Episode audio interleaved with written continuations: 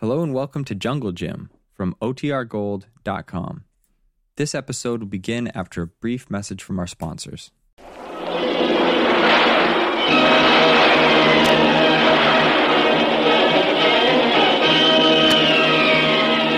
Presenting the adventures of Jungle Jim.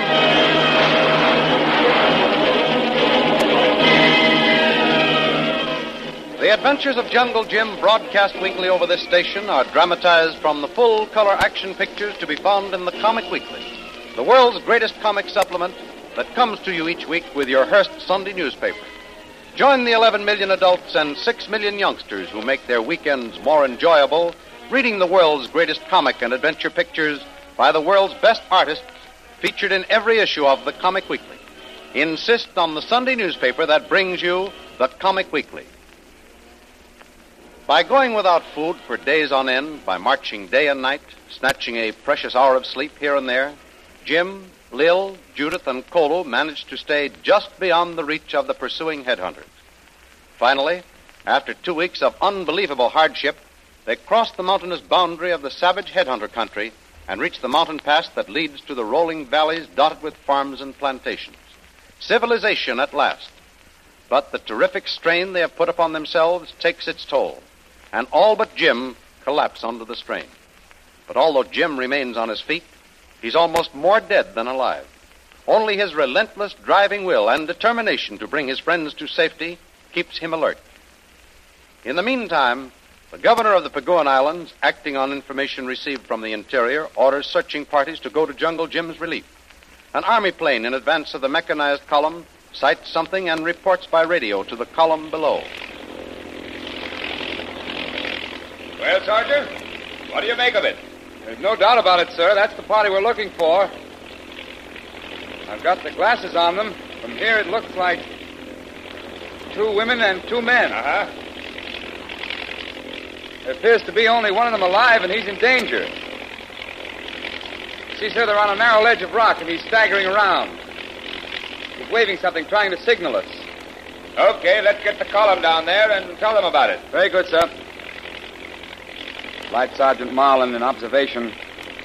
Flight A for Army 22109, calling motorized unit A 4716. Come in, please. Flight A for Army 22109, calling motorized unit A 4716. Come in, please. This is motorized unit A for Army 4716. Come in, Flight Sergeant Marlin. Flying 6,000 feet, approaching mountains to west. Sighted party of four. Two men and two women on narrow ledge near the Kalua Pass. One man signaling us. Party apparently in danger. Suggest you proceed at all speed at once. Very good, Sergeant Marlin. Captain Fisher wants to know if you can identify the party as that of Jungle Jim Bradley. Come in, Sergeant. They answer roughly to the, uh, to the description given us. We will proceed to the pass and circle over the party. If we can get near enough, we'll signal him that we've sighted him. That is all. Come in, Unit A. We will advance full speed ahead. Expect to reach Kalua Pass approximately one hour. We'll contact you then. That is all.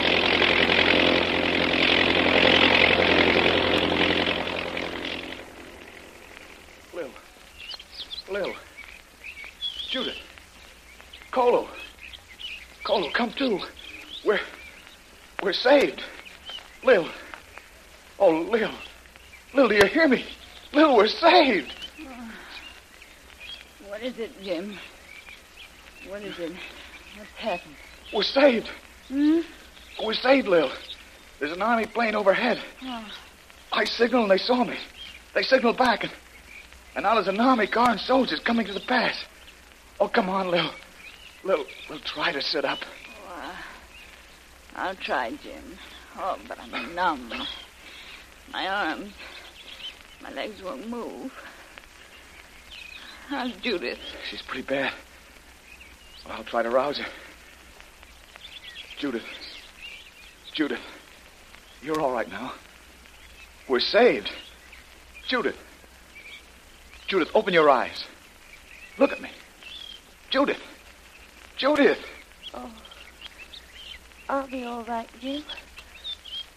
I'll be all right. Don't you understand? We're saved. Soldiers are coming. What? What? They'll be here any minute. Judith, try to hang on. Pull yourself together. Yes. Yes, I, I'm all right, Jim. I can hear you. Oh, but I, I'm so tired. I want to sleep. Kolu. Kolu. Kolu, come on. Try to get up. We're saved, I tell you. There's a rescue party coming. Kolu. Kolu, try to get up on your feet again. Yes, Tuan. Kolu have sleep. Better now. Kolu, get up. Oh, that's the stuff, Kolu. We're going to be all right now. Look. Look down the pass, Kolu. Uh, Soldiers are coming. Uh. one. Tuan. Kolu, stand up. All right now. Be a bit shaky, maybe. But soon feel good. Hang on, we're coming up to you. All right, men. Better bring up those stretchers. We may have to carry him down. All right. I'm Lieutenant Brophy of the governor's staff. You Jungle Jim Bradley? Yes, yes, yes, Lieutenant. Here's my party. They're all in pretty bad shape. The two girls are completely exhausted. Well, you look as though you're about to collapse yourself. We'll have you all nicely tucked away in hospital beds in no time. Let's sit down now. We'll take care of you. All right, hurry up with those stretchers. Take those ladies down and go easy. They're in bad shape. Now, you two men, help this chap. Sergeant, give me a hand here with Mr. Bradley.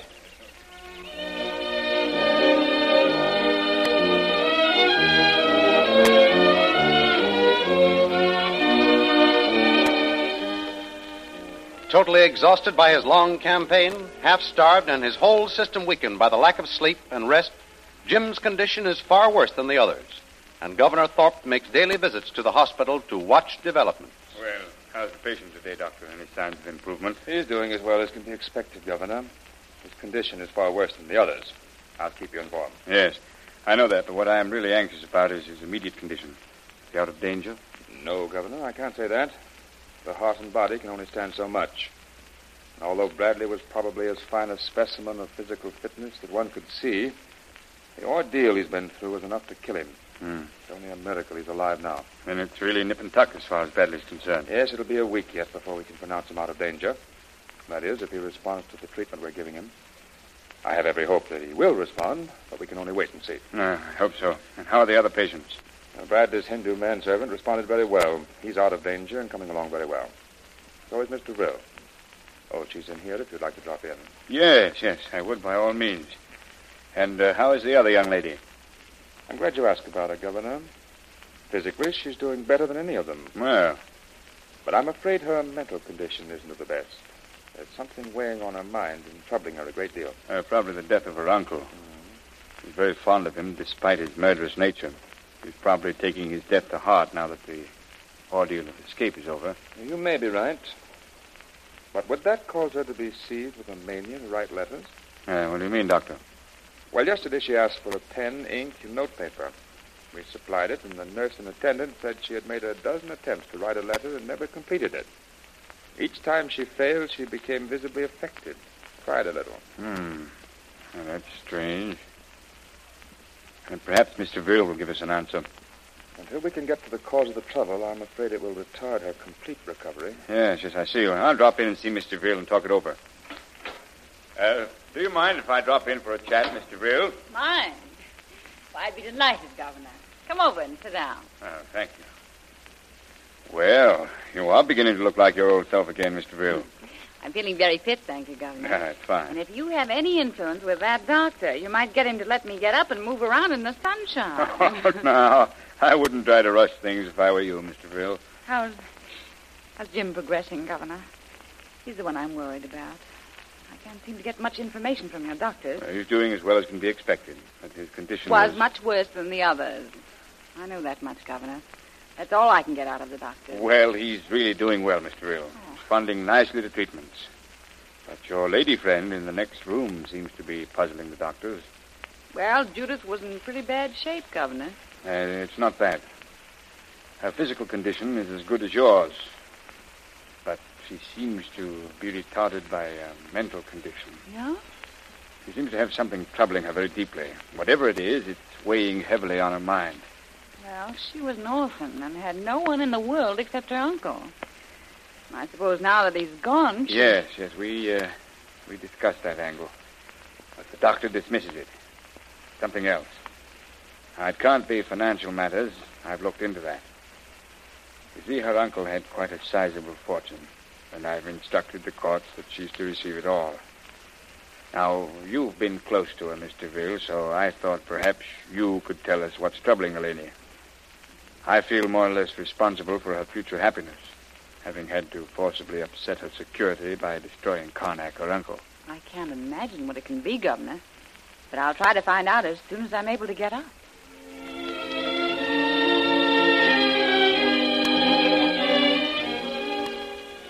A little over a week later, Jungle Jim, still confined to an invalid's chair, is allowed to be moved out on the sun deck, where Lil, now completely recovered, is his constant companion. But Judith apparently has not completely recovered and is still confined to her room. She has been feverishly writing and destroying letters.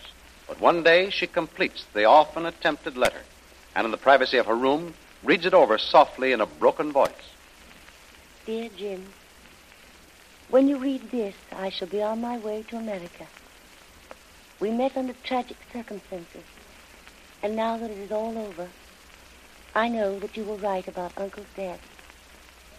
I say farewell in this manner because it's the easiest way. You see, Jim, I have fallen in love with you. Goodbye, Judith.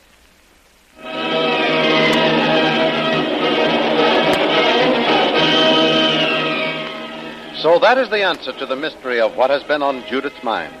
Will she mail the letter or leave it for Jim? What will happen when Jim and Lil read its contents? Don't miss the next exciting episode in the adventures of Jungle Jim. Remember, you can follow these adventures in the full color action pictures which appear in the Comic Weekly, the world's greatest comic supplement containing the best full color adventure and comic pictures. Remember, no other comic supplement can give you the top names of Cartoonland, like the list of all star favorites to be found in the Comic Weekly.